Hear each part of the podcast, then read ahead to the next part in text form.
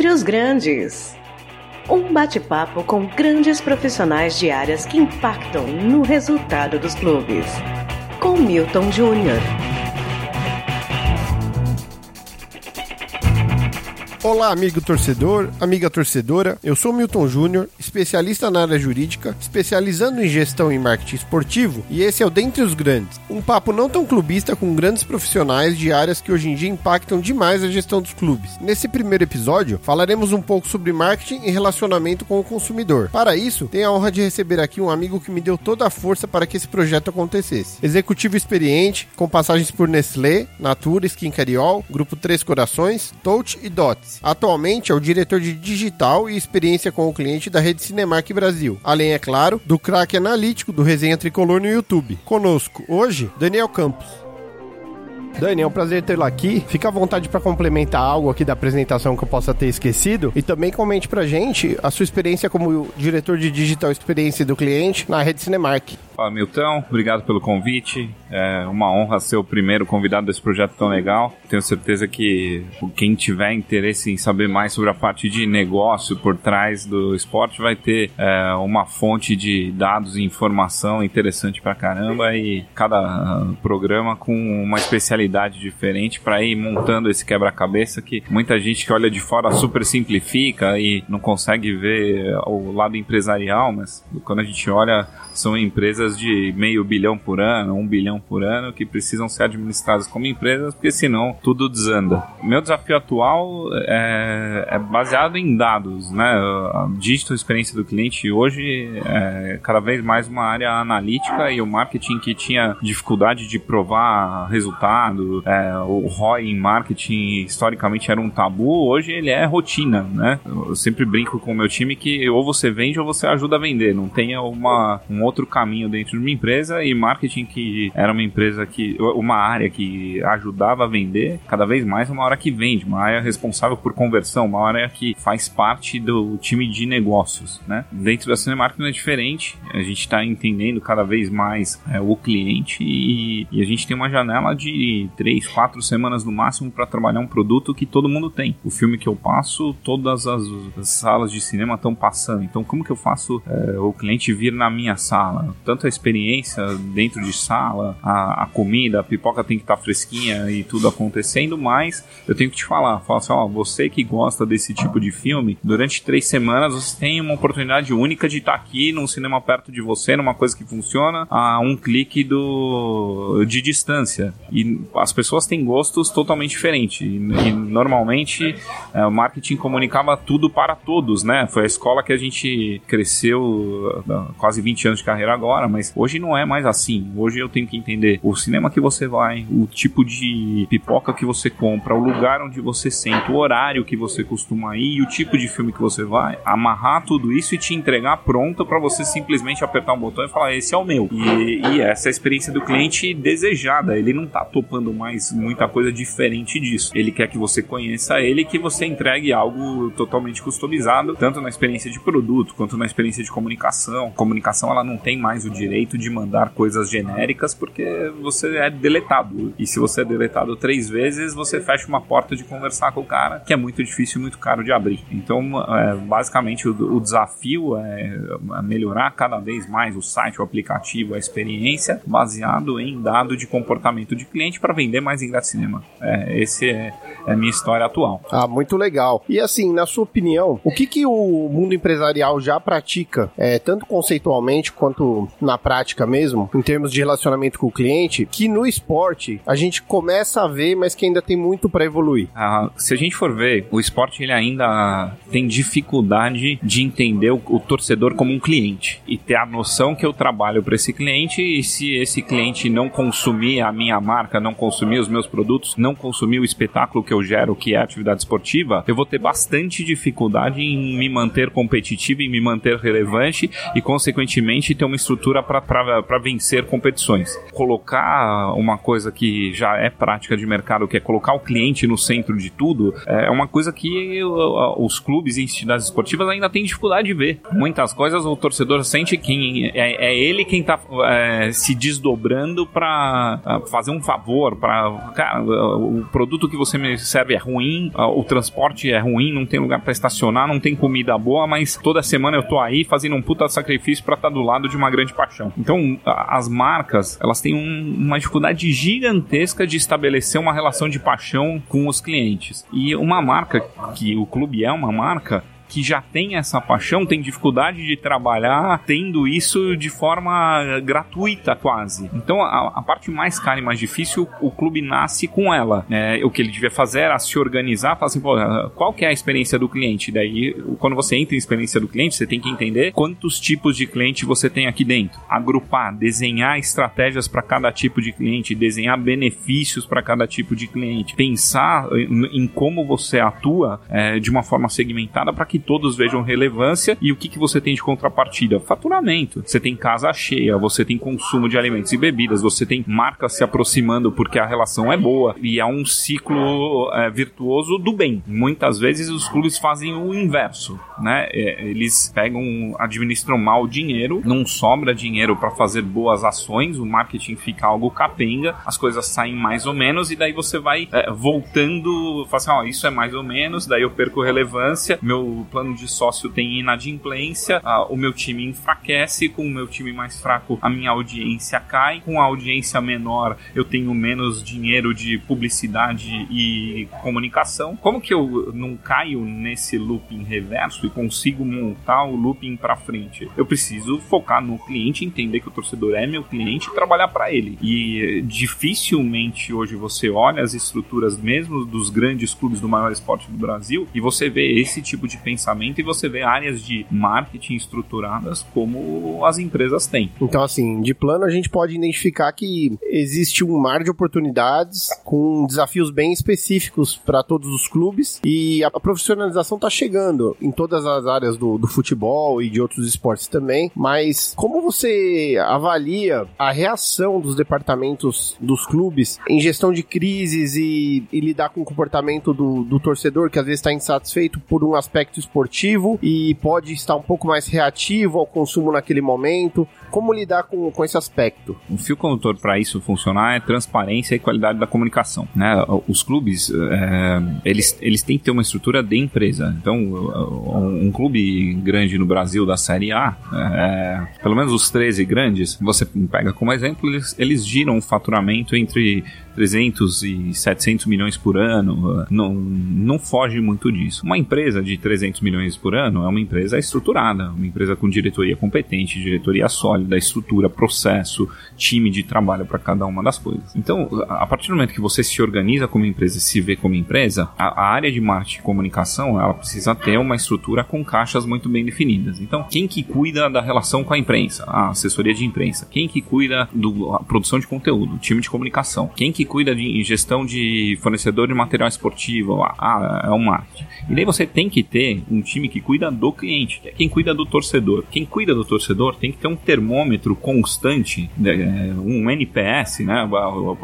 Como está a relação com a marca, como está a relação com o time, como está a relação com cada jogador. E você trabalhar de forma transparente e estruturada para combinar o jogo. Assim, o negócio tá ruim, vamos sair dessa junto, traz o torcedor. O torcedor ele é apaixonado, ele não abandona o clube quando o clube tá ruim. Ele fica berrando porque é uma forma dele tentar ajudar. A pior coisa que um torcedor pode fazer pelo clube é abandonar e ignorar. É, vou tirar um exemplo, assim, é, reclame aqui, atendimento ao cliente. O cara que tá reclamando, ajoelha a Deus e agradece, porque esse cara se importa com você. Esse cara quer que você reverta a percepção dele. Quando ele vai lá te dar a chance de resolver um problema, é porque ele ainda se importa. A pior coisa que ele pode fazer pela sua marca é cortar a relação. E é difícil o torcedor cortar a relação. Você tem que ir para um nível muito extremo para que ele corte a relação com você. Então, quando o clube não está numa boa fase, o clube não está é, vivendo um bom momento, a comunicação tem que trabalhar dobrado. O time de clientes tem que trabalhar dobrado. Como você traz isso para perto? Como você cria bons conteúdos? Como você relembra histórias boas para animar é, esse torcedor que, assim, ó, é, estamos numa situação ruim, mas essa não é nossa história, esse não é nosso padrão de qualidade. E você pede ajuda, você combina o jogo com o torcedor para que ele esteja do lado na recuperação. E isso demanda sinceridade e transparência, porque se o torcedor acha que você está tentando enganar ele, ou está fazendo um jogo do contente, ou está ignorando que temos um problema, daí você se ferrou, porque o torcedor não é trouxa, o, o cliente não é trouxa. Então, transparência, organização e combinando o jogo. A, a primeira coisa assim, temos um problema, temos um problema mesmo, não estamos bem. Quantas vezes a gente, como torcedor, não se irrita como o, o depoimento depois do, do jogo que não tem emoção, que é uma coisa meio ensaiada. Por quê? Porque aquilo ali não é verdadeiro. Quando o, o jogador tem mais personalidade, ele vai e fala assim, cara, hoje deu tudo errado, hoje, hoje não gostei, hoje a gente precisa se cobrar, você olha e fala assim, porra, aquele cara tá sentindo o que eu tô sentindo. A marca tem que usar esse tipo de exemplo pra, pra forma dela abordar, porque daí ela, ela consegue uma relação real. Quando ela consegue uma relação real, beleza. Você ganha o direito de errar, você ganha o direito de ir mal, que eu estou junto com você. E, e isso é o que deve ser perseguido, porque é um esporte, é, em qualquer esporte, você não ganha sempre, então você vai perder. E quando perder, a, a torcida tem que estar do lado, incentivando pro próximo jogo você você conseguir reverter a situação de hoje. Se você não joga limpo e vai afastando o torcedor, a bola de neve negativa volta. Uma situação que a gente percebe no momento é que muitas vezes esse distanciamento que você falou, ele vem em forma de atenção a outros produtos. Então, aquele torcedor que é aficionado por uma equipe e acompanhava tudo, começa a acompanhar menos e começa a dar muito muita atenção para outras ligas, para às vezes até outros esportes e evidentemente começa a consumir os produtos desses esportes, dessas ligas e consome menos os produtos daquele time que ele não vai trocar, mas que como você disse, ele pode cada vez deixar num plano menos, não diria importante, mas menos relevante do seu dia a dia por conta de estar tá sendo fidelizado por outra plataforma que está explorando melhor essa atenção que ele quer dar. Hoje em dia, tudo que é feito na, nas ligas europeias, na Premier League, você acredita que tem que servir de inspiração no Brasil para que os clubes corram atrás, para que os clubes se unam em torno de um projeto em comum, porque o que a gente vê aqui muitas vezes são projetos individuais dos clubes, então cada clube quer saber se o seu tá bom e não olha pro todo. Como você vê essa situação? É um desafio também conseguir agregar os diferentes departamentos em torno de projetos que às vezes não são ideal comum dos dirigentes? Cara, essa pergunta ela é, ela é extraordinária, porque muitas vezes existe uma miopia de quem é meu concorrente, né? Ah, quem é o meu concorrente? Eu sou São Paulino, você também quem é o meu concorrente? Ah, meu concorrente é o Corinthians, meu concorrente é o Palmeiras. Um gestor numa cadeira de um clube de futebol, se ele achar que a concorrência dele é o rival, ele tá errando sumariamente. Primeiro porque o cliente dele não vai consumir nada do rival, né? Então, quem é meu concorrente? E pelo que eu concorro? Eu concorro pelo o tempo do meu cliente e eu concorro pelo dinheiro do meu cliente com outras coisas. Desde outras opções de lazer, poderia ter ido ao estádio com o filho, foi ao cinema com o filho. Poderia ter ido ao estádio com o filho, foi pra praia com o filho. Você perdeu o dinheiro dele. E quando você começa a, a abrir, né, você tem um, o, o cliente mapeado e você sabe quem são seus fanáticos. Ah, bom, um fanático vem em todo jogo, compra camisa oficial todo ano, ele gera uma receita e você tem que olhar por cliente mesmo. Um cliente absolutamente fanático, ele eles geram uma receita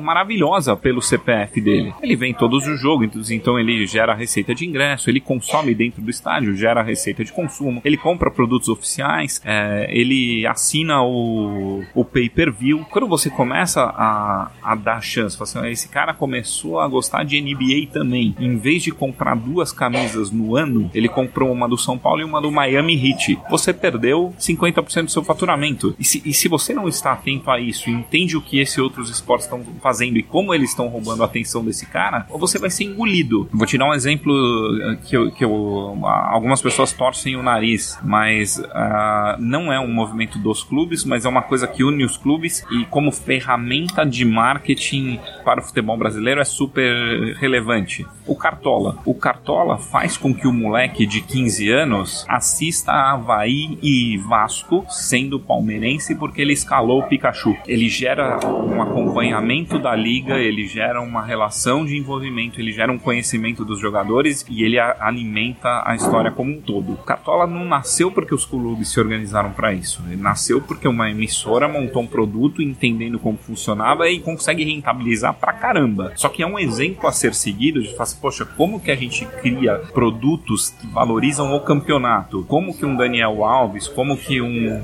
De Rossi Boca valorizam a liga local sul-americana? Quanto mais você tem organização e todo mundo tá ganhando junto pela força, né? Você cresce por um negócio que a gente chama de desenvolvimento de mercado. Eu posso crescer roubando market share, então eu tenho uma pizza de oito pedaços, eu como um pedaço, eu como dois, eu roubei. Ou eu posso crescer aumentando o tamanho da pizza, que é desenvolvimento de mercado. Desenvolvimento de mercado é isso. Mais gente assistindo, mais gente envolvida, mais gente ligado, porque eu estou tornando a liga mais relevante, eu estou tornando o bolo de dinheiro maior. E desenvolvimento de mercado versus market share, é, você é, ter 20% de uma pizza de, de 20 pedaços é melhor do que ter 30% de uma pizza de 8 pedaços. Então, desenvolver o mercado quando todo mundo está atento a isso e começa a trabalhar de uma forma organizada é muito melhor. E hoje sim, você começa a ver o quanto a NFL cresceu no Brasil nos últimos anos. A NBA dobra de tamanho no Brasil nos últimos cinco anos, vai ganhando fã, vai ganhando espaço, vai ganhando relevância. E fala assim: ah, não, eu não concorro com a NBA. Você tá errado, cara. Você tá errado a camisa do, do anime custa 400 reais. Se ele sonha em ter gasta os 400 reais e não vem em três jogos, não compra uma camisa de treino, você perdeu 300 reais de receita. Porque você não monitorou da forma certa, porque você não entendeu o que o cara estava fazendo, porque você não preparou sua linha de produtos de uma forma atrativa para ser competitivo com a dele. Você tocou no, no ponto da NBA e tivemos recentemente NBA House de novo aqui no Brasil. E a NBA House ela mudou. No primeiro ano que ela esteve aqui, ela distribuía convites para algumas empresas parceiras. Esse ano ela cobrou ingresso. Então a gente, a gente vê um movimento de exploração de um mercado já pela NBA. O que antes era uma coisa apenas focada no experience é, lúdico, agora virou negócio. Eles estão faturando com isso e com certeza vão levar a criançada, vão levar o adolescente. E os clubes de futebol, muitas vezes, nós percebemos que eles entendem que a televisão tem que vender o produto deles. Quando na verdade a televisão é só um canal através do qual o produto fica interessante. O Cartola mesmo é um, um projeto que ajuda demais a, a reter a atenção na liga, no Brasileirão, mas por outro lado, os clubes ficam um pouco passivos nesse movimento e não criam coisas parecidas para que o seu próprio torcedor possa cartolar, vamos dizer assim. Você acha que existe um caminho aí que pode ser aproveitado tomando por várias experiências como a NBA House e algumas outras iniciativas que você conheça de relacionamento com o cliente? Acho que sim. Acho que a NBA House é um projeto que eu acompanhei de perto porque eu, eu fui patrocinador da NBA uh, nos últimos três anos e via a, NBA House crescer porque ela era uma das propriedades que eu cuidava. A NBA House começou na Paulista, numa casa que cabiam é, 1.100 pessoas por noite, é, 50% dos ingressos eram para patrocinadores e a outra metade era uh, no site da NBA e dava sold out no cadastro, sumia em segundos, né? O primeiro ano foi assim, o segundo ano foi assim assim, só que no segundo ano a demanda foi uh, eh, 10 vezes maior que no primeiro ano. E quando você tem uma demanda reprimida e o cara tá falando, eu quero ir nesse negócio, tinha mil uh, ingressos por noite e tinha demanda de 30 mil. Esse ano a NBA falou, cara, não dá mais, ficou pequeno, a casa na Paulista ficou pequena. E daí uh, montou a estrutura lá no Eldorado, a estrutura gigantesca, com muito mais, com o estúdio da ESPN lá dentro mas você vê que foi pensado o, o crescimento. Qual o tamanho, qual o tamanho da demanda, quem são os patrocinadores, o que cada um vai ativar. Não vou abrir venda porque o patrocinador pedi, precisa entender o valor da liga, precisa que a ativação dê certo, precisa ter convidado, precisa conseguir fazer negócio. Então ele, ele pensa em toda a relação com os patrocinadores, em paralelo com a, a relação com os clientes e consegue atender bem os dois. A NBA é uma das maiores escolas de negócio de marketing esportivo. Você vai num All-Star Game, é um final de semana, é, são quatro dias de evento, que você tem uma programação de 16 eventos. Que você entende o que é a categoria de base, a Junior League, que você entende como eles tratam os ídolos do passado, que você entende como eles se relacionam com as celebridades, que você entende como eles se relacionam com os próximos talentos da liga, porque tudo é mapeado, nada é por acaso. Nada é feito sem uma organização absolutamente impecável. E é nisso que a gente volta para nossa realidade do, do futebol brasileiro e falta esse cuidado, esse pensamento, esse planejamento estruturado. Tudo é feito meio no, na gambiarra. Eu duvido, cara, que você vá num, num dos grandes clubes no Brasil e fale assim, me apresenta o seu plano de marketing pro ano, quais são as metas, quantos clientes. Cara, é, é, é o básico do básico. Talvez um Flamengo que tem uma gestão esportiva estruturada um pouco mais de tempo, um Palmeiras que se organizou e consegue ter no Avante um, um motor de consumo interessante, você tenha isso de uma forma. Os outros, eu duvido muito. E, e nesse contexto, a iniciativa privada pode ensinar muito. Primeiro, como que eu olho o meu torcedor como um cliente? Eu preciso ter um sócio torcedor forte. Por que, que os sócios torcedores têm que ser forte? Por gerar receita? Também. Ele tem que ser um motor de receita recorrente. Mas como que eu faço um, um sócio torcedor forte? Desenha uma matriz simples, tá? Coloca no, no eixo de baixo frequência. Vou sempre aos jogos, vou quando eu posso, nunca vou porque moro longe. Simples. Coloca no outro eixo potencial de renda. O cara que vai sempre ao jogo e tem um altíssimo altíssimo potencial de renda, o que que esse cara vê valor? Ah, vê valor em camisa oficial, vê valor em produto exclusivo, vê valor em experiência de camarote. Cara que vai sempre ao jogo, mas tem baixíssimo potencial de renda, ele quer preço barato no ingresso, ele quer facilidade, ele quer uma cerveja entre o metrô e o estádio. Desenha um produto para cada um desses públicos. Qual é o objetivo disso? Ter a receita máxima de cada um desses públicos e ter os dados. Então, eu sei que você vem a cada dois jogos. Se eu te fizer vir um jogo a mais, eu tenho 50% de incremento. Eu sei que você vem todo jogo, mas não compra nada no estádio. Se eu te fizer comprar um copo, eu trouxe receita nova.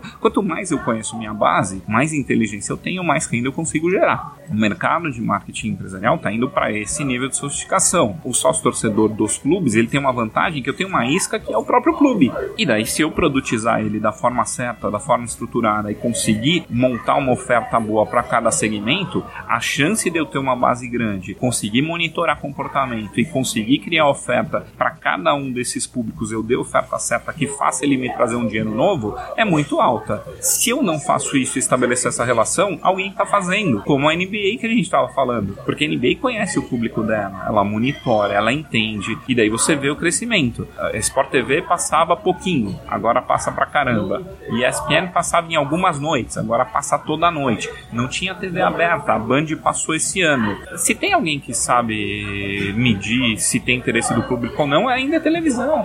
Com certeza a liga está ganhando com isso por consequência. Como que a liga ganha com isso? Com número. Tudo mapeado, tamanho, dinheiro, quanto, quanto vende. A NBA foi abrindo lojas oficiais no Brasil. As lojas são um sucesso. Tem uma loja na Galeria do Rock que se você for procurar um tênis lançamento dois dias depois, você não acha o tênis. Por quê? Porque os caras trabalharam muito bem a marca, geraram um desejo, conseguiram sair de uma roupa que é simplesmente material esportivo para ser uma roupa de lifestyle. Como que eu faço isso no futebol? Não dá para fazer? Claro que dá, claro que dá. A Nike e a Adidas são as grandes parceiras das ligas que a gente concorre e também são de futebol. Como que eu trago eles pro jogo? Como que eu crio produtos juntos? Como que eu pego as histórias para não. Qual que é a maior crítica do torcedor? Ah, tudo é template. Beleza, eu vou continuar tendo template, mas eu consigo ter projetos especiais, projetos para ídolos, projetos para coisas históricas, menos quantidade, edição limitada, um valor um pouco maior, mais rentável. É, pensar com cabeça cabeça de empresa é o grande depara do que a gente está falando. No futebol, muitas vezes a gente percebe os clubes olhando muito pro dia do jogo. Ah, hoje é o dia de fazer faturamento. E a gente vê eles relegando muito o dia que não tem o jogo. E se você parar pra pensar, numa semana normalmente tem seis dias que não tem jogo e dia que tem um jogo no estádio. Isso quando naquela semana seu jogo não é fora e você não tem dois. Eu acredito, não sei se é utópico, que quando os clubes olharem para aquele. Os clubes já têm sua house, que é explorar explorar seu estádio, sua arena e fazer ter fluxo o tempo todo ali, oferecendo eventos. É, você não vai juntar 45 mil pessoas, como o São Paulo juntou na apresentação do Daniel Alves, mas você pode juntar mil pessoas, 1.500 pessoas para assistir um jogo, para vender camisa, para proporcionar experiências, relacionar isso com o sócio torcedor. E os clubes brasileiros têm feito muito pouco isso. Você acredita que tem espaço para esse tipo de atividade, para fazer a arena ser um espaço de ocupação permanente do, do torcedor? Não, não só acredito, como fora do Brasil isso é uma realidade, né? Se você for no museu do Real Madrid de segunda a sexta, você vai ver o volume que tem, né? As pessoas que visitam Madrid têm no roteiro o museu do Real Madrid, né? Santiago Bernabéu, a, a estrutura. E ali é a estrutura de museu, guiado, história, loja gigantesca, produto exclusivo que só vende lá, etc. Não precisa ir tão longe. Se você vai eh, pra Argentina, tanto River quanto Boca tem estruturas de museu com loja e história do clube que faz parte do roteiro turístico de um turista que visita Buenos Aires. E, e são estruturas boas, não tem luxo, não tem é, tecnologia mirabolante, mas é legal de ir. A, a, gente ainda tá um pouquinho atrás. Eu acho que o Palmeiras eh, já tem algumas coisas interessantes. Você consegue ir lá num, num dia da semana e bater um pênalti num goleiro da base no meio do estádio você consegue pular de tirolesa, você consegue. Então, eles, no conceito de arena, e, e não precisa ser uma arena para ter esse tipo de coisa, mas quando eles modernizaram, eles entenderam que, cara, eu tenho um espaço aqui que quanto mais eu uso e mais eu crio história, mais dinheiro eu ganho. E isso, os clubes demoraram para entender. Ah, vou fazer um museu porque é, uma, é um puta custo reformar um museu, contar uma história. Eu falo assim, não, pensa isso em cabeça de pianel, né? Vamos montar um um projeto que tenha começo, meio e fim, que gere receita. Qual o potencial de um bom museu? Cobrando 10 reais de entrada, dando desconto na loja oficial, um bom museu, uma loja oficial, um corredor de alimentação legal. São Paulo teve iniciativas como essa, foi até pioneiro, academia dentro do estádio, para os restaurantes.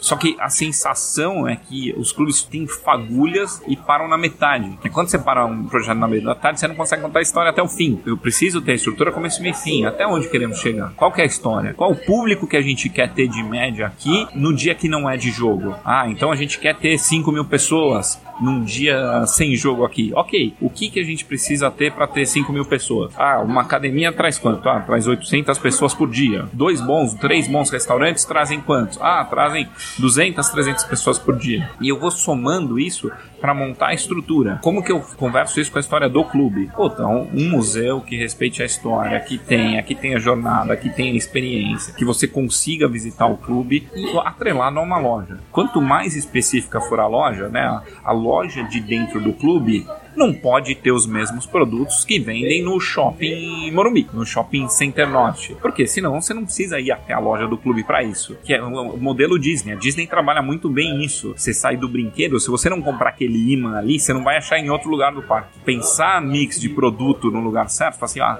a loja do estádio tem produtos que você não acha em nenhum outro lugar. Por que, que você vai na loja do estádio? Porque lá tem produtos que você não acha em nenhum lugar. Isso é pensado, isso não é por acaso. Isso é estratégico. E daí você você tem que chegar neste nível de detalhe para ter uma execução onde a conta feche. Se você faz meia boca, você faz uma loja da Adidas que é igualzinha do shopping, você faz um museu que pouca da história, sem grande atratividade, você fala assim, não, cara, não, não, é, não é assim que funciona, não é cumprir tabela, ah, eu fiz um museu aqui, eu fiz uma lojinha aqui. Qual o papel dessa loja? O que, que ela vai ter de diferente? Por que, que ela vai gerar fluxo? E você pensa nela como um produto, você pensa no museu como um produto, e daí você faz ele gerar receita.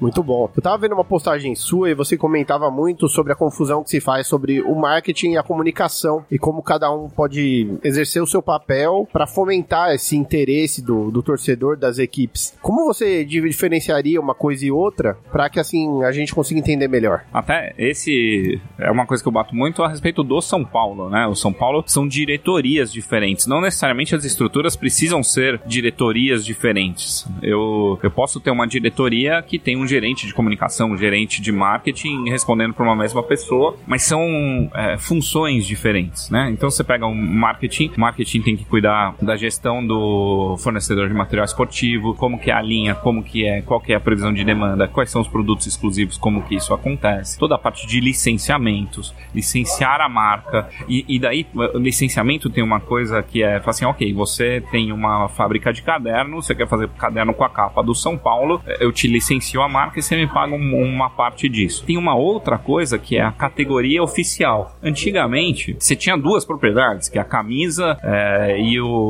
e o estádio. Hoje, com a, as redes sociais, com a parte digital, você consegue entregar muito mais coisa para uma marca. Então, você tem a água oficial, o refrigerante oficial, a televisão oficial, e você consegue montar um plano. Esse cara vai pagar muito menos do que quem paga para estar tá na camisa, mas é uma receita recorrente para conversar com a sua base. Isso não é licenciamento, é uma terceira coisa que marketing tem que fazer. Pensar no estádio como arena, como um produto, responsabilidade de marketing. Sócio torcedor, responsabilidade de marketing. Marketing é uma área de negócio negócio, uma área que tem que gerar receita, uma área que se relaciona com o, o cliente através de produto. Comunicação é quem pega tudo o que está acontecendo e conta para o cliente de forma estruturada.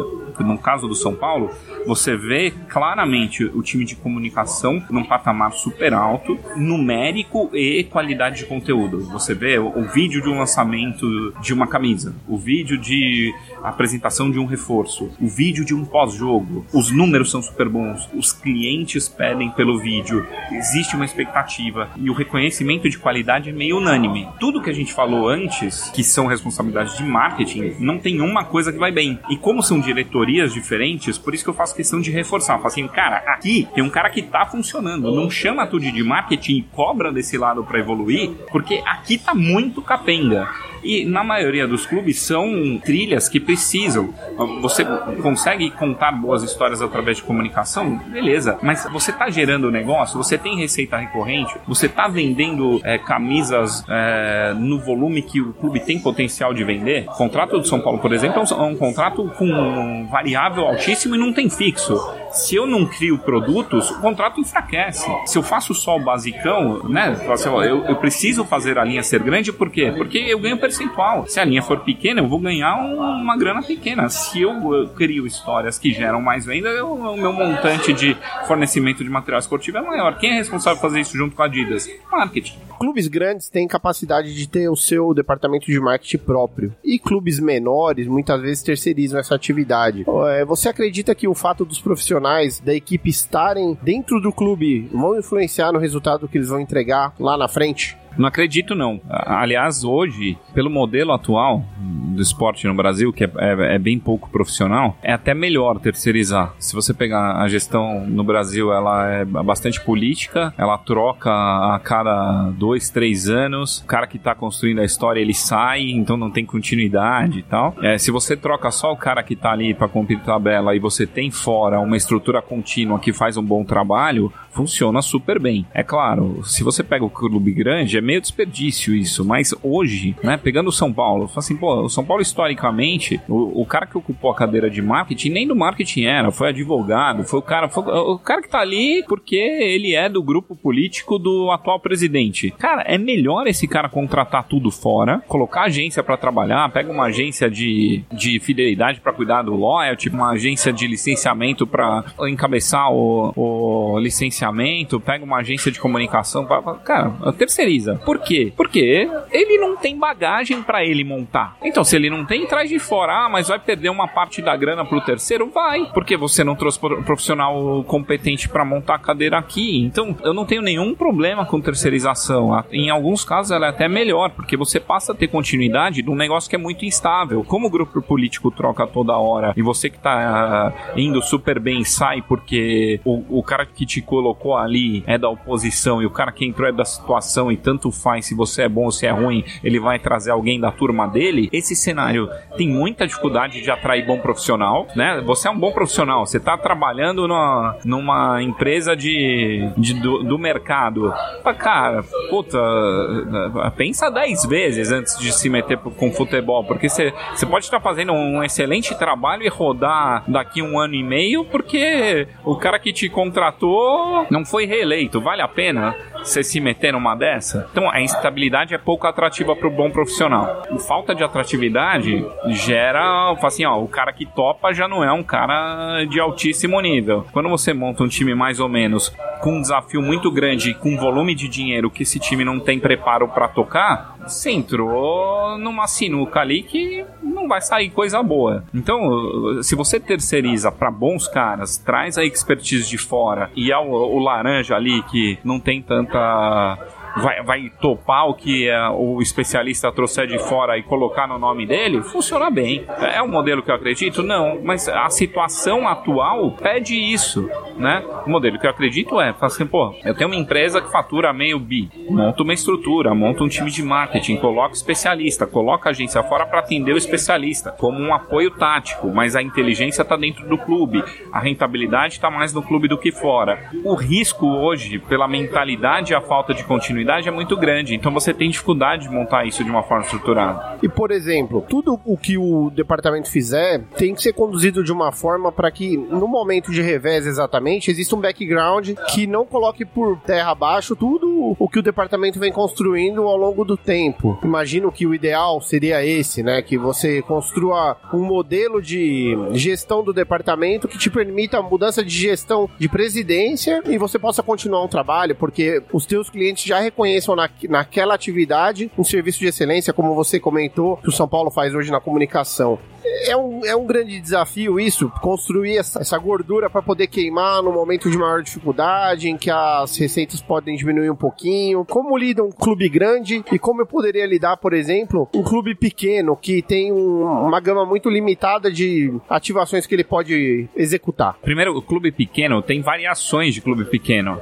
Então, se pegar um, um, um, clube pequeno dentro de São Paulo, puta, ele tem de limitação, a galera torce pro clube grande e tal. Um clube pequeno, que é o clube da cidade, de uma cidade do interior que tem grana, cabe um projeto, né? O Red Bull Bragantino tá mostrando isso de uma forma super bonita. Ah, pô, Botafogo de Ribeirão Preto, tem um projeto de profissionalização lá, interessante de acompanhar, interessante de ver. Então, esse clube, ele é pequeno, né? Não participa das... Mas, ele tem um potencial de consumo na cidade dele, ele tem um potencial de torcida, ele tem um potencial de relacionamento que futebol inglês ensina muito bem. O, o, clube da cidade, o clube do bairro, ele é forte, tem identificação, vende camisa pra caramba, revela jogador e consegue ser rentável dentro do universo dele. Então, para mim, não é muito a questão de ser grande ou ser pequeno, é questão de ser bem administrado dentro do tamanho que a oportunidade é, né? Qual a oportunidade dessa cidade? Qual a oportunidade de envolvimento? Qual a oportunidade de consumo? Qual o tamanho da minha base? E dentro desse contexto, você, você pode sair do futebol e aplicar. Pô, qual é o tamanho da oportunidade de montar um time de vôlei? Qual é o tamanho da oportunidade de investir no basquete? Qual o tamanho da oportunidade de trazer dois tenistas tops para é, representarem o clube? Vai ter público? Consigo vender raquete? Consigo vender história? Consigo vender ingresso? É, tudo tem que ser pensado como negócio. Começo, meio e fim. Como que eu faço esse projeto parar de pé? E daí você precisa de um bom profissional. Você precisa de um puta financeiro para fazer um bom PNL disso. Você precisa do cara de marketing que vai conseguir montar ativação para fazer essa conta fechar. E nessa hora, o, o, modelo dos clubes atrapalha, porque se eu vou ter dois anos dessa gestão e eu tô fazendo um projeto que é para colher frutos daqui cinco, daqui dois anos eu não tenho nenhuma garantia que eu vou continuar, não tenho garantia, e daí você é, tem dificuldade. Então, se você fala assim, ah, não, eu vou montar uma máquina aqui, ela é fixa eu tenho departamentos, pessoas competentes e a eleição ela troca algumas cabeças, que é o que eu esperava que São Paulo tivesse acontecido quando o novo estatuto entrou. Eu tenho diretoria profissional remunerada. Ah, eu vou mexer aqui a parte política do clube, mas isso aqui tem continuidade. Quando o remunerado veio com uma base da política do clube, eu falei, cara, caímos num golpe, né? Não aconteceu o que estava previsto. Quanto mais você tem uma estrutura sólida, com profissionais competentes embaixo e menos ruptura por troca de gestão, mais chance você tem de ter projetos de sucesso, porque projetos de sucesso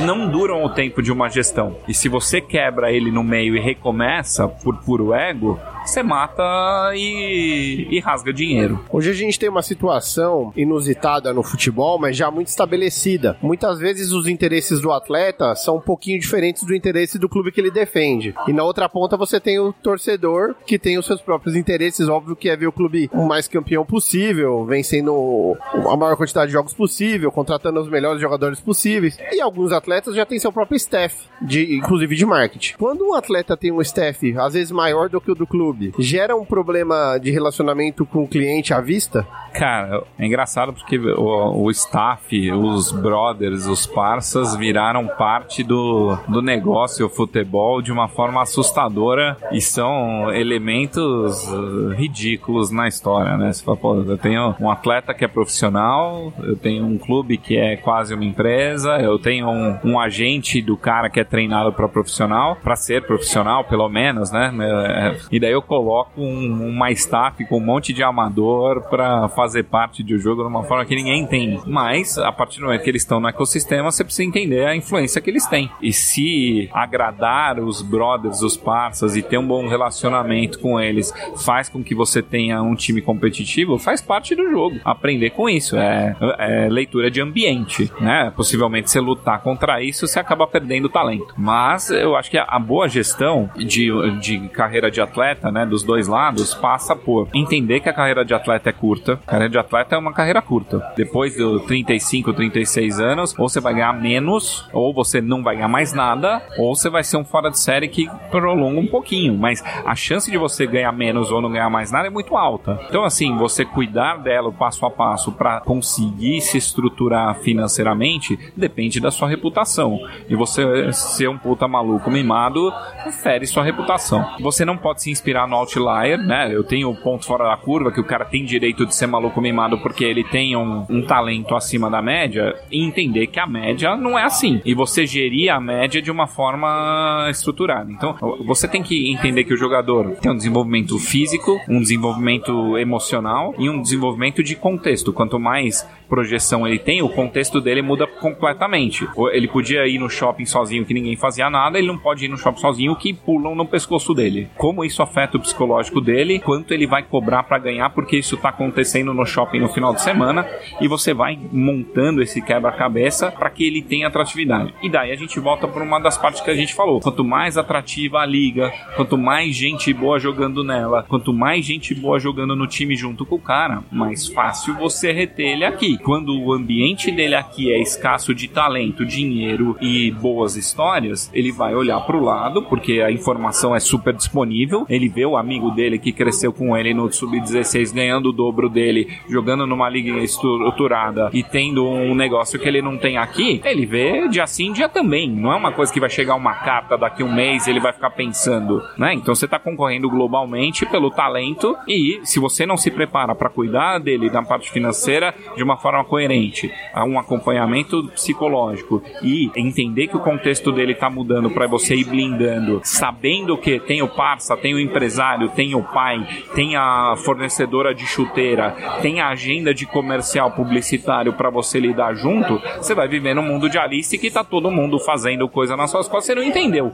Beleza, Dani. Muito bom. Pra, pra gente encerrar, já tomei muito seu tempo, gostaria de saber de você o seguinte: você acredita que os consumidores, os clientes, ensinam as empresas e que as empresas que estão atentas podem crescer muito com base no, nas lições que os clientes e consumidores ensinam no dia a dia do relacionamento? Não tem outra fonte de ensinamento. Quem ensina a empresa a crescer é o consumidor, é o cliente. Você estar com o ouvido atento, tanto para ouvir o que ele fala, quanto para ouvir o que ele não fala. O que ele deixou de fazer, o que ele fez e não te contou, que é o lance da camisa da NBA. É, ele não me falou que ele comprou, mas eu vi aqui no número que ele comprou uma camisa a menos. Esse dinheiro foi para onde? Ele não me falou. Como que a gente vai entender? Então, o, o, diálogo com o cliente, verbal e não verbal, o entendimento de dado de comportamento, entender que o Milton vinha toda semana e agora ele tá vindo semana sim, semana não, que ele trazia o filho e agora ele tá vindo sozinho, o que que eu faço para ele voltar toda semana e voltar a trazer o filho? É diálogo com o cliente. E quem ensina é o Milton, que vai me contar que ele tá preferindo preferindo ir no, com o filho no parque porque ele não quer que o filho veja o, time perder em campo e não tá levando mais porque ele acha que pode prejudicar na formação do filho como torcedor. Pô, como que eu crio um produto para pai e filho virem que independente do resultado do jogo, é, eu tenho uma história boa para ele contar com o filho e continuar tendo a receita dele aqui. Isso faz parte do diálogo. Qualquer empresa, qualquer marca, qualquer segmento, a forma de crescer é ouvindo o cliente trabalhando para o cliente. É, e trabalhar para o cliente é trabalhar para o negócio, porque quem paga a conta no, na última linha é ele. Eu ia encerrar, mas você falou em filho. Eu tenho, você tem, então eu não vou resistir de fazer essa pergunta. Cabe nos clubes um departamento focado exclusivamente na, no relacionamento com as crianças? Cabe, cara. É, formação de base, né? Se você trabalha tão bem a, a formação de base de jogadores para ter um time competitivo no futuro, você pensar no seu consumidor do futuro faz parte do jogo. A criança que tem hoje 5 anos, né? Daqui 5 uh, anos ela tem 10, tá jogando bola, comprando uma chuteira chuteira a cada três meses porque chuteira esgota, querendo a camisa do ano. Ela pode querer a camisa do Chelsea, do Real Madrid ou do São Paulo. Como que você faz para que ele queira do São Paulo? Estabelecendo uma relação com ele. Se não, que daqui cinco anos, quando o menininho de cinco anos for pedir a camisa de Natal, ele não vai pedir a sua, porque você não criou vínculo. E enquanto isso, o cara que tem plataforma global, que já entendeu que funciona de outro jeito, tá criando vínculo com criança no mundo inteiro. Que é uma coisa imbecil não ter os jogadores no FIFA.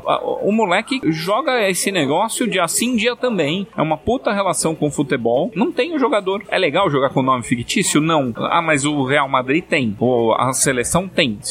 Eu abro mão desse ponto de contato, eu esfriei a marca. A gente ah, aparece besteira, mas assim, não deixamos escanear o rosto dos jogadores pro Pro Evolution. Cara, puta, parece uma besteira. Tanto faz, o nominho tá lá. Assim, todos os outros times têm o rosto real. Você tá aproximando do ídolo, você vê o cara comemorando o gol que você fez, é a cara dele. É, é, é o cuidado com a, os detalhes, é o cuidado com a próxima geração, é o cuidado com o vínculo que eu vou gerar. Quando eu abro mão disso achando que não tem problema, cara, eu tô vendendo uma camisa a menos daqui cinco anos e não entendi que isso vai acontecer. Demais. Dani, eu só posso agradecer muito aqui pelo seu tempo, pelos ensinamentos aqui que você transmitiu pra gente. Muito obrigado mesmo. E quem sabe no futuro eu te trago de volta. Eu que agradeço aí, espero que o projeto seja um sucesso e que o pessoal curta um pouquinho desse lado mais estruturado, mas mais denso do futebol, menos divertido, menos. Não só do futebol, né? De toda a prática esportiva que desvenda um pouquinho o que tá por trás como negócio. Valeu, parabéns pela iniciativa e obrigado aí pela oportunidade de conversar. Valeu, também não posso deixar de agradecer nesse primeiro episódio aqui alguns podcasts que para mim foram inspiradores. O primeiro deles é a Bela os Feras da Pri, do Nando, do pessoal, que lá atrás já fazia um podcast e eu comecei a ouvir os podcasts deles, eu escrevi um pouquinho, eles me convidaram para fazer um, fiz outro, acabei criando o meu e tô fazendo podcast até hoje. É, o SPF Cat, que são meus companheiros que fazemos toda semana aí, falamos sobre o São Paulo. 4231, que é um pessoal que fala muito de tática, manjam muito de futebol. O Haja Coração, outro podcast muito grande do meu amigo Leandro. E também ao Resenha Tricolor do meu amigo Dani que tá aqui, que fazem um programa de excelência no YouTube. E também gostaria de agradecer meus professores da Trevisan, Escola de Negócios, que tenho aprendido muito com eles lá. Espero trazer muita gente que passar por lá para fazer esse programa aqui, pra gente aprender sobre gestão, marketing esportivo e mais que isso, pra gente refletir, colocar o tema na mesa, tem muito para ser falado. Conversando, a gente agrega e, e vai compreendendo cada vez mais que para dar certo, pra bola entrar no gol, para sair o ponto, muita coisa é feita antes. Também queria agradecer aqui por fim a minha mãe, que tá com meu filho hoje pra gravar esse podcast, e minha esposa, Carol, que tá trabalhando também e tá sempre torcendo por mim. Um grande abraço a todos, muito obrigado a você que chegou até aqui e até a próxima.